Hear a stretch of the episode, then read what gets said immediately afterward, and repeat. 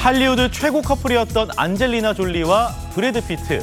이혼 전 두 사람은 2016년 휴가를 마치고 돌아오는 전용기 안에서 심하게 다툰 걸로 알려져 있는데요. 그런데 이 과정에서 브래드 피트가 자녀를 학대했다는 내용이 자세하게 공개됐습니다.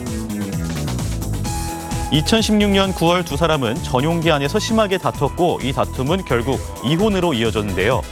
당시 이 다툼에 한 자녀가 개입했다가 문제가 커졌다는 보도가 나오기도 했습니다. 얼마 전 이 상황에 대한 졸리의 진술이 담긴 문서가 언론에 공개됐는데요.